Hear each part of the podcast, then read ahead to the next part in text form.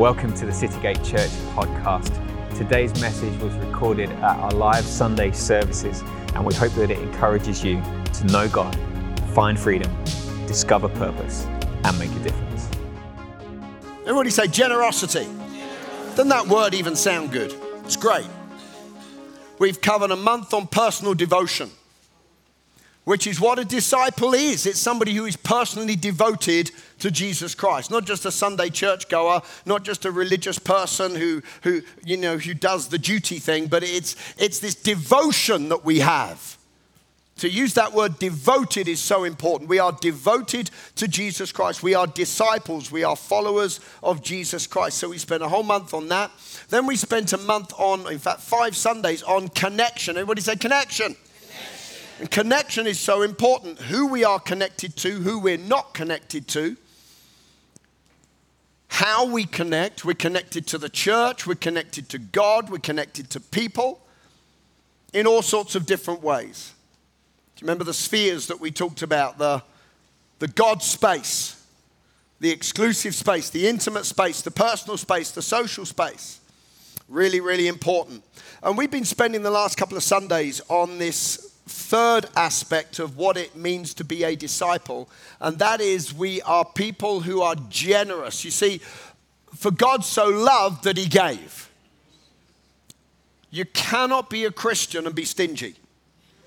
You just can't. It's, it's absolutely the opposite spirit, the opposite mentality. God is a giver, the devil is a, is a stealer, taker. So, which one is our life going to emulate? Flow through. We're either going to be givers or we're going to be takers. So, we're going to end this. It's only three parts, and this could easily have been two or three months, of course, like any of these. So, I just want to say some things and just hopefully, and I'm expecting by the, the, the power of the Holy Spirit that something will ignite something will spark in our life, something will be fanned into flame, something will be stirred up today. And it needs the Holy Spirit because whenever you talk about this sort of stuff, the enemy hates it. He hates it. Why? Because he is the God of money. He is the God of money.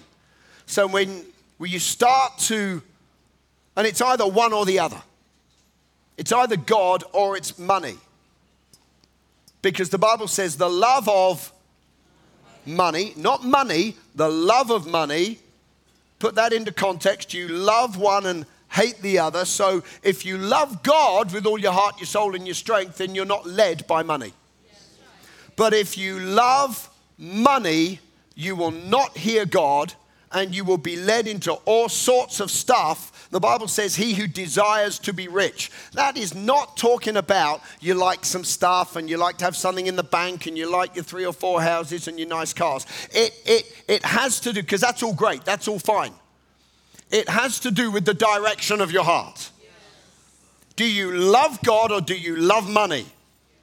If you love money, you are going to be in a world of problems because the love of money is the root of all evil. Why? Because either you love God or you love money. So if you don't love God, you'll love money. That's where all the mess comes from. So today we're going to be talking about it's harvest time. Are we excited about that one? Well, okay. Can we tell our face that we're excited about that one? So I'm going to say that again, and we're going to have a bit of faith re- reaction in this house. Is that okay? It's harvest time. Great. It's been harvest time since the resurrection. It's been harvest time since the resurrection. So I'm just going to read some scripture to you here um, for us to launch into some of the things we're going to say, some of the things we're going to understand the light's going to come on.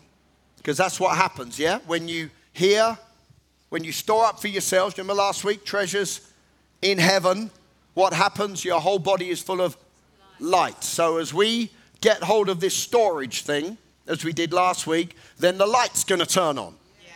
and increase because it's already on actually. So Let's read 2 Corinthians chapter 9, verses 7 to 11, and I'm going to read from the Amplified Version, uh, which is just a wonderful version. But this I say, Paul says, so if he's saying it under the anointing of the Holy Spirit, this is God speaking. For this I say, says God, because this is God speaking. He who sows sparingly will also reap sparingly, and he who sows in abundance will also reap in abundance with this overflowing thing going on here. Let each one give as he has made up his own mind and purposed in his own heart. Do you remember this from last week? Not reluctantly or sorrowfully or under compulsion, for God loves. He takes pleasure in prizes above other things and is unwilling to abandon or to do without a cheerful, joyous, prompt to do it, spontaneous, like, yeah, let's do this, giver whose heart is in his giving.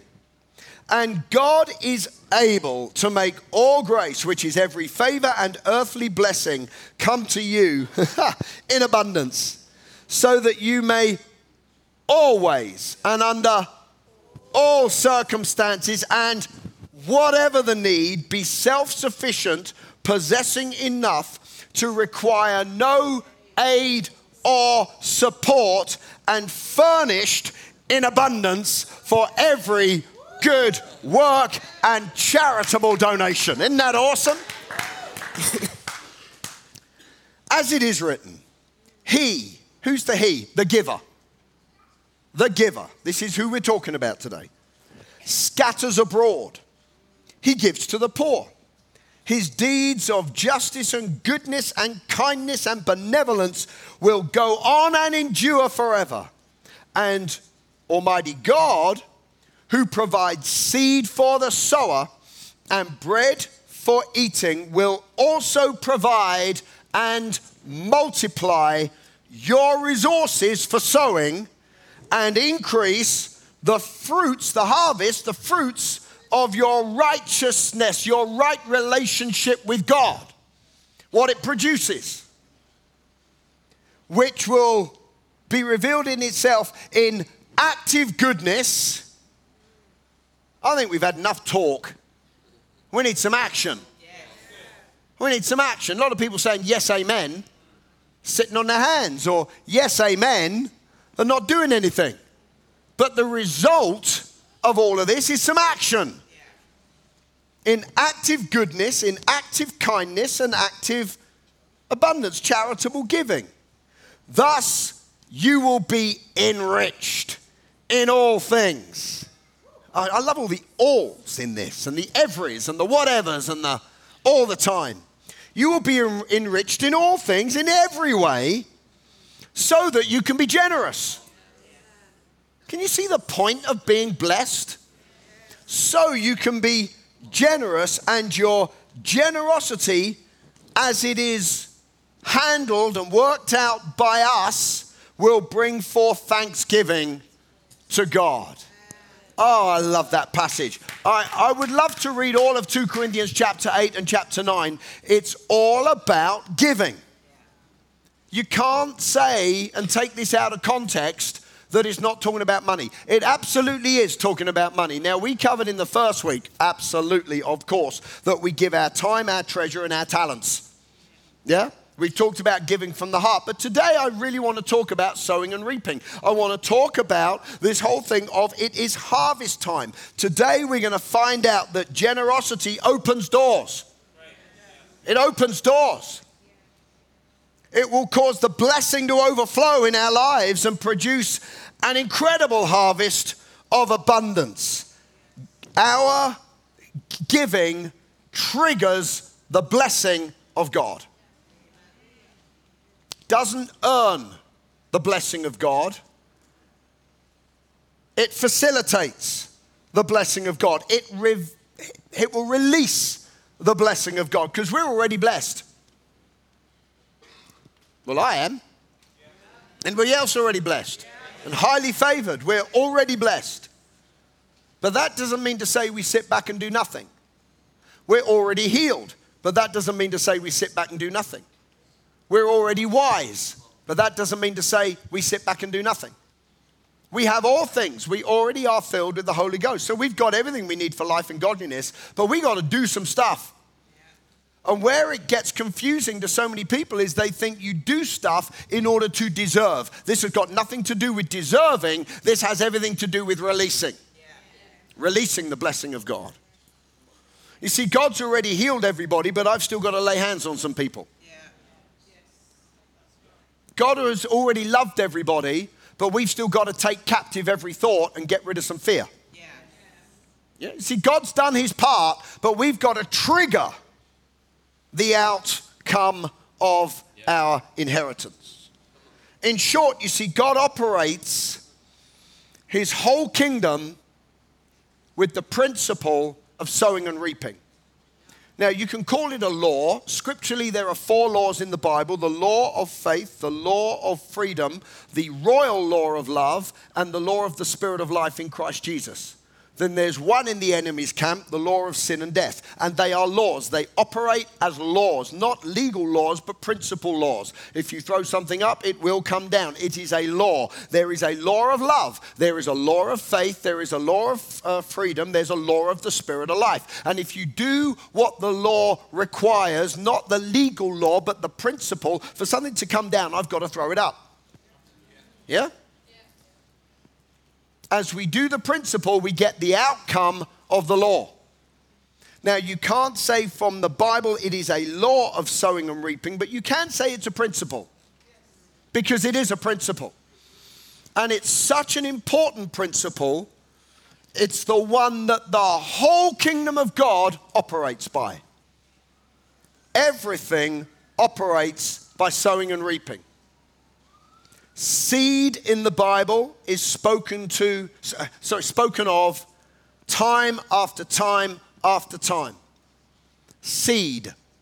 You can read the parables. So many parables about seed and sowing. Now, yes, you can turn around and say, oh, Jesus was just making it simple because they were all farmers. Well, yeah, you could say that, but you can't just say that. Because whatever God says is not just, ah, oh, just something, it's truth. So if he says the kingdom of God operates as a man sows seed, then that's how it operates. He wasn't just trying to explain, he was saying that's how it operates. So this seed thing is so vitally, vitally important. The Bible talks about six things are seed in the Bible. Faith is a seed, the Word of God is a seed, the kingdom of God is a seed, Christians are seed. Jesus himself was a seed when he died on the cross. We're the harvest. And money is a seed. I could spend an hour on each of those. We're not going to this morning, but it's worth a study. Mark chapter 4. I'm just going to read from verse uh, 20 to 25. I didn't put it up because I've given them so much to put up and I forgot this one. oh, so I'm going to just read this from verse 20. This is after the parable of the sower, which is the kingdom of God. There's the pathway, there's the stony ground, there's the thorny ground, and there's the good ground. Okay, good ground. And it speaks about each of those being attitudes of the heart, not just attitudes, conditions is a better word, of the heart. So he ends up here on the good ground. These are the ones sown on the good ground, those who hear the word. Everybody say, hear the word. Okay. Those who accept the word. Accept the word. Those who bear fruit. Some 30 fold, some 60, and some 100. Now, I don't know about you, but I've heard so many people teach that and stop there. God is not a God who ever leaves something ambiguous. Never in Scripture. He didn't say, you know what, good seed into good ground, some 30, some 60, some 100. End of conversation. You know what? The next question I would want to ask is, why? Why some 30, some 60, and some 100? Why? Because God operates by laws. And if we do the same thing, surely we get the same harvest. Hello? The other reason, sorry, thing I would want to ask is not just why, but so how do I get the hundredfold? See, some people have got this stupid mentality, oh, 35, ah, oh, yeah, that'll do me. Not if there's a 60 available. Ah, oh, 60, that's good enough. Yeah, it's good enough. No, not if there's 100 available. You see, some people have just got to just get rid of that old thing that's just a poor way of thinking, poverty way of thinking. Oh, just enough, Jesus, just enough for me and my family. How selfish is that? Whoever said you're supposed to live for you and your family? I thought we were supposed to feed other people and clothe other people and bless other people. If all you're believing for is just you and your you and your family, oh, that's just enough for us, oh Lord, then that's just the most selfish way to live. That's saying I don't give a rip about anybody else as long as I'm okay. See, people make religion out of everything. Harvest, 30 fold. Oh, that's all right. No, it's not. You can do far more with 60 fold than you can with 30. Far more. If you're talking about salvation, I'm not content with 30 people getting saved in the context of this. I know it's not 30 people, you understand. Not if 60 can get saved. I'm not content with 60 if 100 can get saved. I mean, where's the passion in that? So, I would be asking why 30, 60, 100, because God is not haphazard. It's not like, let's just, this is the lucky dip. Let's see what you get today. Have you got good heart? Yeah. You good ground? Yeah. Well, let's see what you get today. Is it going to be 30, 60, or 100? It's not how God works. So he carries on. And he answers the why and he answers the how. are, you, are you ready for this? This is life changing. This will change how we live our lives today. So, he carries on and he says, also, he carried on saying to them, is a lamp brought to be put under a basket? What is a lamp? Light. What is light? Revelation. Revelation! I did a whole Sunday about this last week, guys. You've forgotten it all already, haven't you? What is light? Revelation. This is why when we're filled with light, we're filled with revelation. It changes everything. Is a lamp brought, put under a basket or under a bed, is it not to be set on a lampstand? For there is nothing hidden which will not be revealed when the lamp's on the lampstand. This is carrying on. How do you get 30, 60, 100 fold? Why are some people only 30 fold believers? Ah, it's just the will of the Lord. No, it's not. There's a lamp under a bed somewhere. They're not seeing, they're not hearing something. Are you getting this? Oh, I can hear the cogs whirring. Got to read things in context. For there isn't anything hidden which will not be revealed, nor has anything been kept secret that it should not come to the light. If anyone has ears to hear, let him hear. Now, that's Strong's word number 191 for those old school amongst us. Who loves their Strong's Concordance? Okay, the rest of you, are you saved? Are you even in the kingdom? No, just, just a joke, but you've got to get into Strong's Concordances and Young's and Vine's expository dictionaries. Don't just read your Bible, study the thing.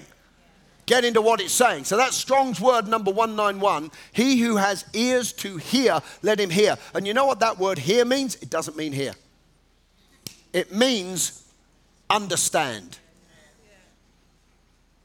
He who has the ability to understand, let him understand. Then he said, Take heed what you hear. Take heed what you hear. Strong's word 191 take heed what you understand. How do we get understanding? By re- rev- revelation.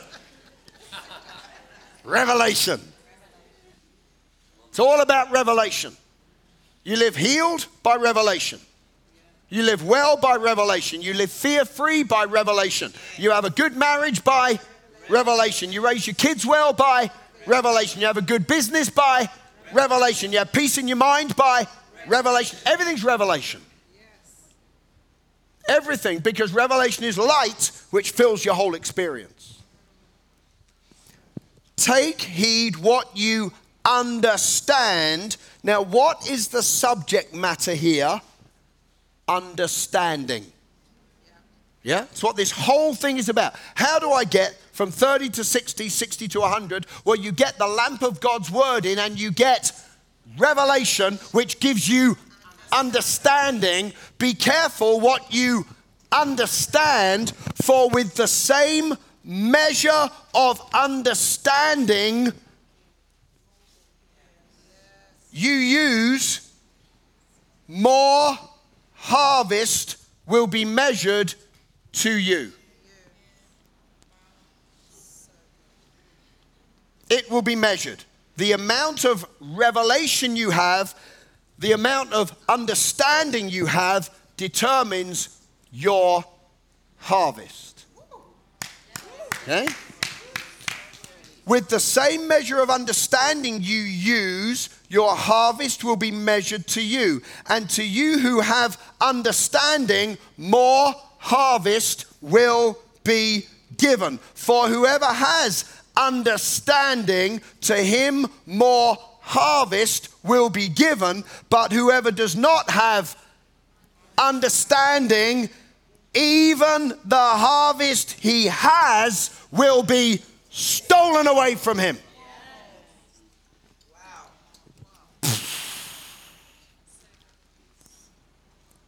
Then he said, The kingdom of God is as a man scattering seed. So he goes for it again, and we haven't got time about the blade and the corn and the full grain in the head. How do you get out of 30 fold into 60 fold? By revelation, which gives you understanding, and the more understanding you have, the more harvest you get. How'd you get out of 60 fold into 100 fold? By revelation, which gives you understanding, and the more understanding you have, the more harvest you reap. Ignorance is deadly. Oh, it doesn't matter that we don't really know. I just love Jesus. Yeah, you can love Jesus and be as poor as a church mouse because of lack of understanding. Understanding is vital. What you understand determines what you will live in and what harvest you receive. So, can we deal with some understanding today? Can we call it mindsets? Because what you understand determines how you think, your mindset. Your mindset. What are we talking about today? Harvest time specifically money, finances. So let's talk about three mindsets today. Number one, I love this one. Oh, don't even want to say it.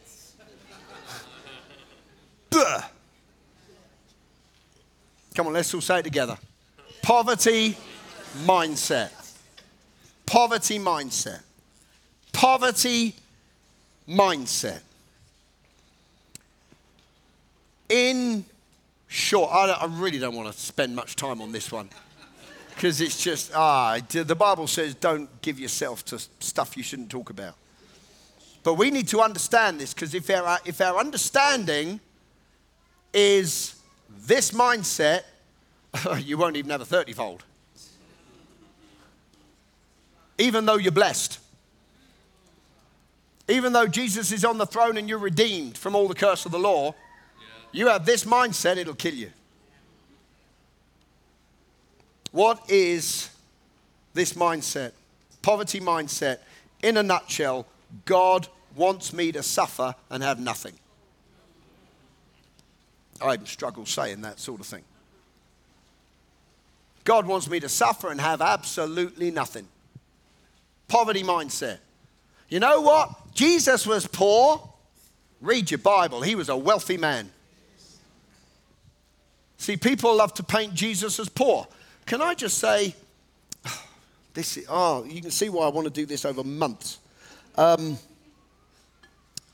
was Jesus sinless? Yes. Yeah.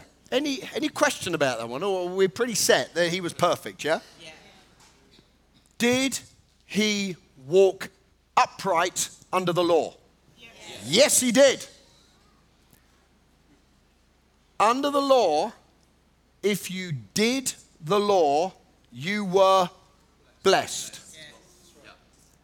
If you sinned, you were cursed. It's absolutely simple.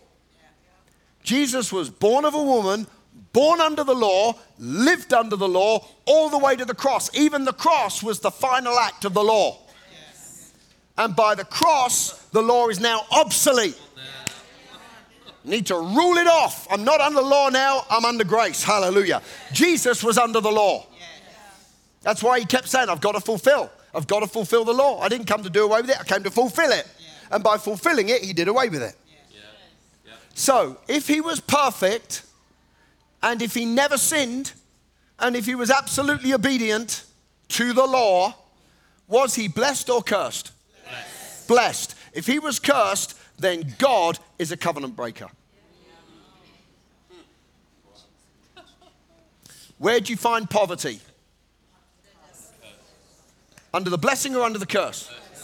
Under the curse. Absolutely clear. If you live upright under the law, you'll have gold and silver and blessed in the city, blessed in the country. You're blessed, blessed, blessed, blessed, blessed, blessed, blessed. More than enough. The, everybody will envy your wealth.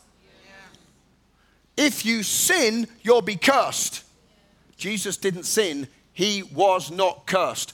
He became the curse on the cross. And in 2 Corinthians chapter 8, when it says Jesus became poor, not when he was born of a virgin, when he was nailed to the cross.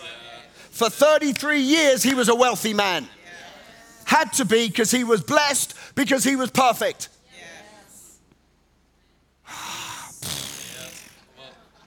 If he lived in anything other than the wealth of God as stated in the Bible. Not just, oh, he was wealthy spiritually. No, the, the law doesn't state that. The law states wealthy in silver and gold. He had to be because he was blessed, because he was perfect. Come on, let the see. You see, a poverty mindset will, will cause you to struggle with that one because religion paints Jesus as a poor man. When he was born, he was given gold, frankincense, and myrrh. That's a good way to start your life. When he died, they gambled for his clothing. I dare say most of your clothing's going to some old trades shop somewhere in a black bag. Not Jesus. The guy said, Wow, look at this. Oh, man alive. This is a seamless garment. Only royalty wears this. Gambled for his clothes. Even when he got on a donkey, it was a low mileage one owner donkey.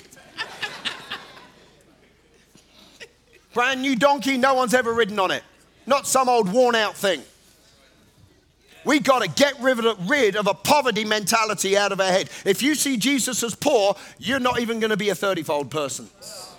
Because you think if that's what he is, that's all I am.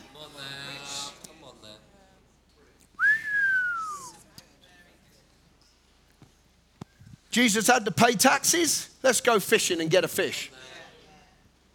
Out of the first fish, let's get the coin out. Now, oh, I'd love to spend so much time on this. Poverty mindset is the opposite of God's mindset, which is an abundant mindset. God wants me to be broke. He wants me to suffer. Just have just enough. Not even that. God. Live in a shoebox if you want me to. He doesn't want you to. That's as bad as saying, God, if you want me to suffer and be sick, that's, that's just what fine. He doesn't want you to. He died to get you out of it.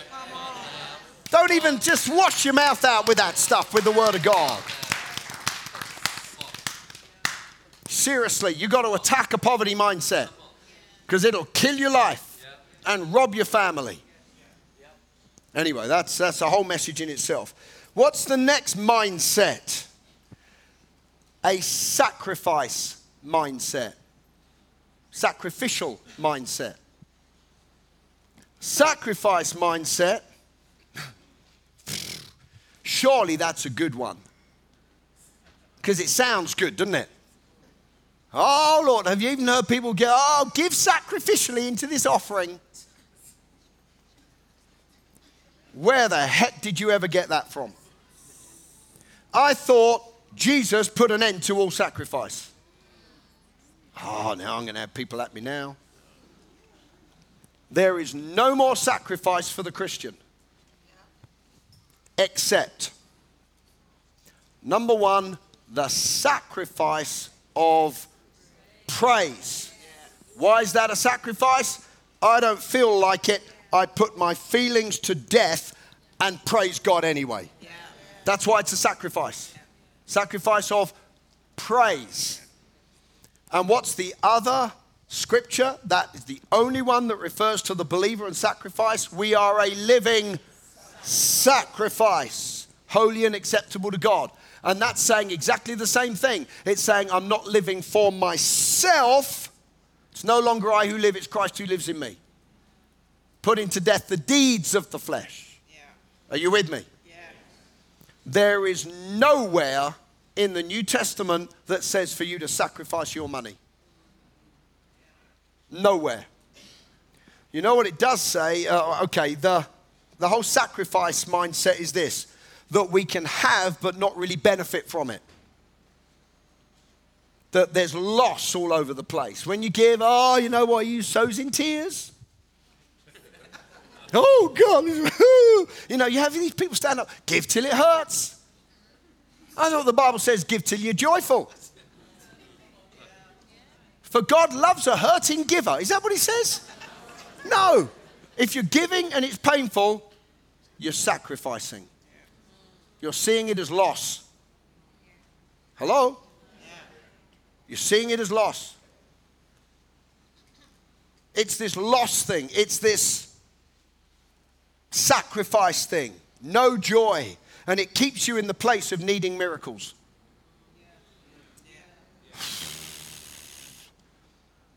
Keeps you in the place because your things are going through, but you're never reaping a harvest. Third one a sowing seed mindset. Is that a good one? You better believe that's a good one. That's the only good one there. Now, you have a lot of questions, and I, am going for this today. Is that okay? I'm, I'm going for this, and I'm hitting some mindsets. Ah, you know what? We don't give to get. Well, okay. I don't like that expression. I prefer to use some scriptural expressions. So let's not even talk about give to get. Let's talk about sow to reap. Let's talk about what the Bible actually says. If you ever went up to a farmer and says, "Oh, you know what, farmers, you don't sow to reap anything," they'd go, "I'm changing business." What's the point in being a farmer? The whole point in being a farmer is to farm something. The whole point of being a farmer is not because, oh, I'm going ahead of myself. Sorry, let me just wind all that back. Sow to reap is the same, you know, give to get. I don't like the expression. I'm happy to say, yeah, I give to get, but it's not an expression I'd use. The expression I'd use is sow to reap. Sow in order to reap, because it's the same thing, but its, its, its focus is on faith and not greed. Yeah? And greed is a nasty, horrible thing. The poorest people can be greedy. So can the richest people. Your state has nothing to do with the attitude of your, of your greed or your pride or your humility or whatever. So let's just go through some things about this sowing seed mindset. Uh, you know, this whole first thing is do we sow to reap? Yes, we do. Absolutely, we do. And we'll come back to that. What's another statement I can make? Increase is natural. Increase is natural. It's a natural phenomena. If you have a tree, let's say you plant a tree in a field. Let's call it an acorn tree.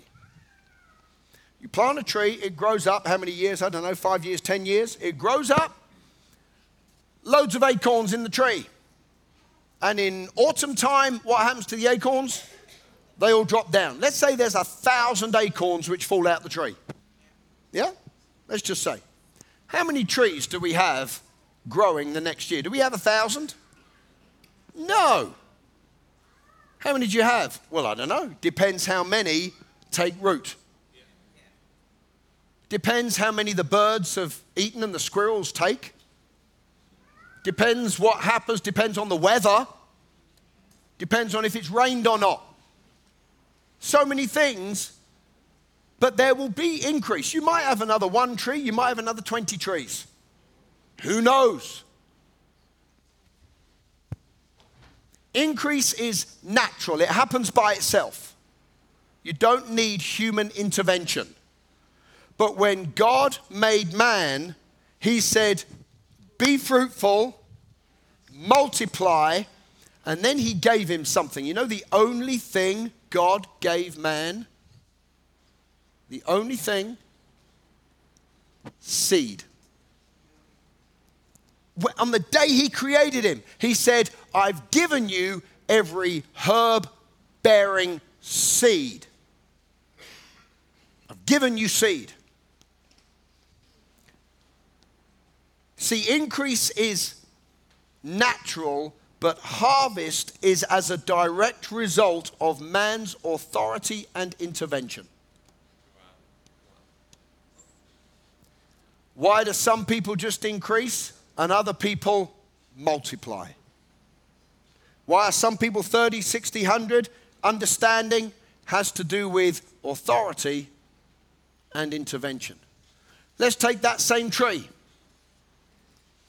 Thousand acorns all fall down. If I went up there and picked up every one of those thousand acorns and put them in a pot and made sure they were fertilized and watered, how many trees would I have next year? 1,001 trees. Are you with me? See, this is mindset stuff. Are we just, oh, just whatever increase, isn't it wonderful? And God's blessing me or whatever. Are we, okay, I'm going to take my seed and I'm going to do something with it.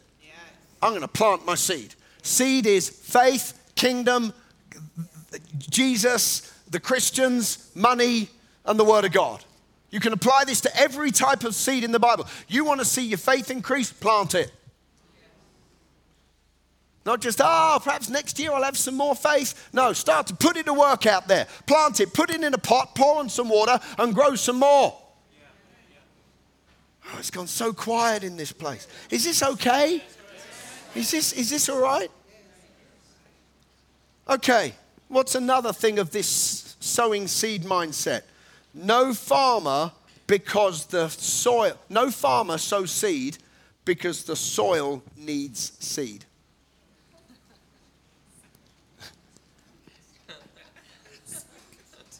Oh, man.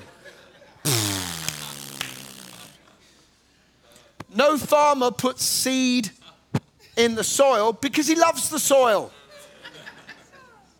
You know, a farmer goes out there, oh, I just love this soil. Have an acorn. No. Now, obviously, farmers love their environment. But the purpose of putting a seed in the soil is not because the soil needs the seed. See, so many Christians, they run their giving life around need. Where's the need? Ah, pastor tells me the bigger, you know, the need paints it big enough, I'll give towards that need. That person doesn't have any need, I'm not giving to them. They got more than I have.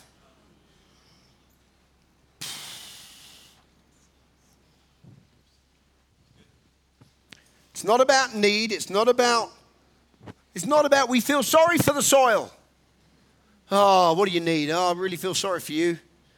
Perhaps you need another acorn. It's not because they love the soil. Okay, what? what's another one? I'll get into what they do do in a minute. Farmers are not pot plant owners. What do I mean by that? You know, Sharon's got plants all over the place. Pots all over, just pots. And we got a garden where we trim trees. She, she does it all, does the trees and whatever else. But she's not a farmer.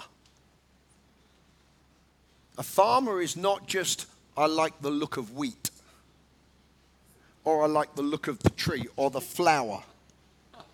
A farmer is I'm working my butt off for autumn. I'm not doing this to have a nice flower. I'm not doing this to have a pretty tree. That's a gardener. It's not a farmer. See, some people in the kingdom with their money are gardeners. But the Bible says we're to be farmers. The sower sows the word. So God gives seed to the sower. Directly talking, we read the scripture earlier, directly talking about money in a, in a giving situation. He gives seed to the financial sower, not to the gardener. Have a little bit of money and grow a nice tree. No, have a, have a bit of money and produce a hundred more next year. You can do more with the hundred next year than with a pretty tree this year. Ah. Mindsets. These are mindsets. Are we a, are we a poor thinker? Are we a sacrifice thinker? Or are we a seed sowing thinker? Seed sowing. Not just in finance, in everything. My time, my words are seed. My life is a seed. My faith is a seed. I'm going to work, I'm going to be a farmer in every area of seed sowing that the Bible talks about. I'm going to sow faith and reap more. I'm going to sow love and reap more. I'm going to sow joy and reap more, not, not just haphazardly, on purpose. On purpose. I'm going to sow the word of God and see people come to Christ on purpose. farmer, not pot plant owner. Farmers live to sow. I could say this farmers have vision.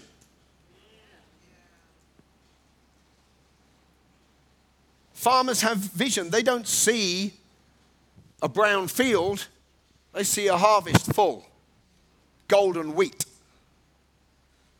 It's why they put it in the ground. They're not crying when they put it in the ground. They're rejoicing because they know in six months' time we're growing something here. Farmers have a dream, have a vision. Farmers work hard at sowing and reaping. Farmers prioritize.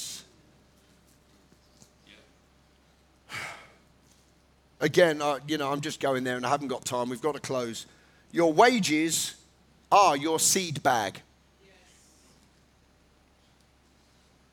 You've earned what you have. You've earned it. What you do with what you earn determines what you reap.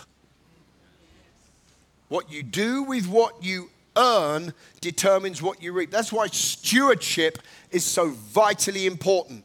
Every farmer, when they have a harvest, will eat some they will store some, they will sell some, and they will sow some. If things are tough, will they eat more or less? Less. Why? Because they don't want to compromise what they put in the ground. Because it's all about what are we going to grow for next year. If I'm hungry, if I eat all my harvest and only put in one seed, next year's going to be worse than this year. they prioritize their vision in order to produce a bigger and better harvest. Do you remember we read that verse that says this? God will make all grace abound towards you, that you in all things, having all things, in all things, in all ways, in everything, in more than enough, and no outside aid or support, furnished in abundance, so we can be generous. In order that we can be generous. Why? Because in order to be generous, we sow, and then next year is more, all grace abound. okay, just as we close, two questions. One question: How do we sow? How do we sow? Well, we're blessed to be a blessing. Of course, we sow to meet needs. In, even in that passage, he's given, he gives to the poor. So many scriptural promises about giving to the poor. The Bible says, He who sows and gives to the poor will be healed on their sickbed. Man, my faith is with that one. Honestly, this is, you want to know how Melfi lives? This is how people ask me all the time, what are, you, what are you doing this? If I'm sick, by stripes I was healed. If I'm sick, I will go and give to the poor. Why? Because the promise of God says, so give to the poor, you'll be healed. Well, praise God. I'll do everything I can to get rid of this sickness. Hello? Oh, it's just a Bible verse. Well, if, if that's how you want to treat it, it's just a Bible verse. But I've found that it's a promise. And if it's a promise, then I'm going to act on the promise. When I'm suffering with something, I will go and give on purpose to somebody who is struggling. Are you with me? You see, this is what this is what sort of differentiates the 30, 60, 100 fold. Understanding, mindsets. Do we do what the word says or do we just, oh God, what else? Oh, I know I sound pretty, I don't know if I'm sounding aggressive today, but it's just, I am so passionate about this. There are too many poor Christians. It is not the will of God for people to be struggling in their health, in their marriage, in their finances, in their business. Now, I know we go through the valleys and I know we go through fires, but, uh, but that's seasons, not life. Not life. If you think this is my life, it's a poverty mindset. Oh, I'm just going to struggle for the rest of my life. Oh, man, come on. Cast down that imagination. Cast it down. So, of course, we sow to meet needs, but that's where most Christians stop. Their generosity is to the poor. And that's where they stop. And you can always test someone's attitude and their heart. Can you give to a wealthy person? If you can't, it's a sacrifice mindset. It's not a seed sowing mindset. I thought where you sow is really important. Now, you don't give to someone who's rich to impress them. And you don't become a manipulative con of a Christian. You know, if someone comes up to me and says, Oh, Pastor Jay, will you pray for me? I need a new pair of shoes. Like yours, actually. I really like yours. will you pray for me? Will you pray for me that I get a pair of shoes like yours? you laugh, it's happened. It happens. Religious cons. This is where the right hand, the left hand don't need to know what's going on. People quote that verse about all sorts of stuff. Ah, oh, that means you don't tell the church, you smuggle it in. Would you do gift aid? Oh no, I'm not going to. Oh, I'm not going to say what I give. I'm going to keep it completely, completely confidential. Well, that's no help whatsoever. That's just pride, actually. It's pride. We're family. Hello. The right hand, left hand thing is to do with getting accolade. It's not what we're talking about.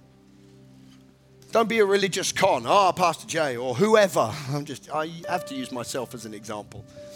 You know, oh, will you believe God? You know, things are so tough, Pastor Jay. Will you? Oh, things are really, really tough, and really, and I know you're so blessed. And oh, da, da, da, you don't know what I am. Oh, well, you look. Since when do we judge anything by what we look like? Really important. Yes, we sow to meet needs, but people gave to Jesus and he had everything. The Bible says, Luke chapter 8, he was financed by Herod's household. You need to read your Bible. I wonder where he got the royal robes from. Just a thought. We sow towards a harvest. What do I mean by that? Somebody else's vision. I've got so many examples of this. If I was believing God for a building, I'd sow towards somebody else's building on purpose to reap my own. You with me? If I am believing God for a car, I will either give away the one we have or I will sow towards somebody else's car. I was listening to somebody the other day. They'd given away over 150 cars. Over 150 cars. It's just something they just love to do. New ones. Over 150 cars. And he says, it's embarrassing the cars that come back to me. Just keep giving them away. I wouldn't mind being embarrassed by sometimes. Oh, man. We sow towards a harvest that we're believing God for. Are you with me? You, okay, I mean, I'm going to throw this out there. You want a good marriage? And you're struggling in that area? Find someone who's got one and just bless them. Even if you tell them or not. You with me? Come on, there's grace there for that. There's grace. So I'm gonna, you know, I'm, I'm believing God. Somebody's, somebody's got a breakthrough in their, in an area of their life. I'm gonna sow towards that because you can partner with the grace. You can see why I could do a month on this stuff. There's so much in here. You sow towards the gospel. Absolutely, you do church dreams and visions and evangelists and whatever else. So towards the gospel. Cross over that line of, I can't afford. A farmer would never say, I can't afford to put seed in the ground. I won't eat to put seed in the ground. Seed in the ground is what it's all about because that determines what I'm reaping next year. And if I can get this thing on the increase, on purpose if I can get those thousand acorns and put them in. If I eat them because I'm hungry, uh uh uh, because next year I've got a thousand with a hundred thousand in each. You understand the principle? Wow. Hope you're getting something out of this. How do we give towards the gospel? Tithes, offerings, giving to the poor, giving to your family, giving to vision, giving in praise and prayer. Wow, wow, wow, wow. And to close with, and you need to stand up or else I just won't shut up. The grace of giving. There is a grace for giving. There is a grace for giving, and you need to step into it. And it's in the context of finances. Read to, I'm going to encourage us all to read the whole of 2 Corinthians chapters 8 and 9. He was made poor that you and I can be made rich. Talking about finances. That's talking about a financial scripture. Let each one give as he purposes in his heart. Give according to your ability and even beyond your ability. That's the grace of giving. That's where I want to be. That's where I want to be. Because when I'm in the grace of giving, I'm in the grace of harvest, the harvest of grace. The, I've got it up there. The grace of giving reaps the harvest of grace. Wow. What is the grace of giving? In, in that passage in 2 Corinthians chapter 8, verses 4, 5, 6, 7, it says there's the grace of speaking, the grace of faith. All sorts of graces in there. I can't remember them all. The grace of spirit, the great, there's an amazing thing. And it says you want to abound in all of those. You want to abound in the grace of faith. Anybody else want to abound in the grace of faith? Oh man, faith is awesome. I want to abound in that abound in the, in the grace of speech. Speaking a thing and it comes to pass. Words that are spirit and of life. It's God speaking. This is the grace of this. It's God working through in our faith, in our speech, in our. I can't remember the others. I, I haven't got the scripture down. Amazing passage. And it says, Make sure that you abound in the grace of financial giving as well. Because that's the one people don't want. Why? Because they're a sacrificial giver. Give not expecting anything back. No farmer puts his seed in the field and sets light to it. He puts it in the ground to grow some more. Do you get anything out of that today?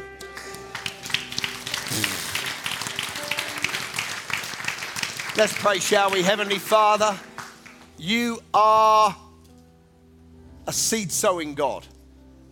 And you even said to us, God will not be mocked. Whatever a man sows, he will reap. And that was talking about sowing financially to a ministry. Lord, we want to take this in the balance and in the context of every part of our lives that faith is a seed and kingdom is a seed and your word is a seed. But just as much as all those are a seed, Jesus yourself and Christians, you clearly say and teach and reveal in your word that finances are a seed. And Father, right now, we want to take our abundance, our wealth, and declare it seed in Jesus' name. What's it going to do? Is it just going to sit there or is it going to produce a harvest. We eat some, of course. We save some, of course. We sell some, of course. But we sow some. In fact, the highest priority has got to be to sow because that's what produces next year's harvest. And Father God, we thank you for the grace of giving. Thank you, Lord, that 30, 60, 100 fold is determined by what we understand. For he who has more understanding, more harvest will be given. And he who doesn't have understanding in these things, even the harvest he has will be stolen away from him. So, Father God, today we pray that the light will turn on big time for each of us individually as a church. Lord God, that we would live to sow in Jesus' mighty name. And everybody said, Amen. Can we give God some praise today? That all right? Wonderful, wonderful.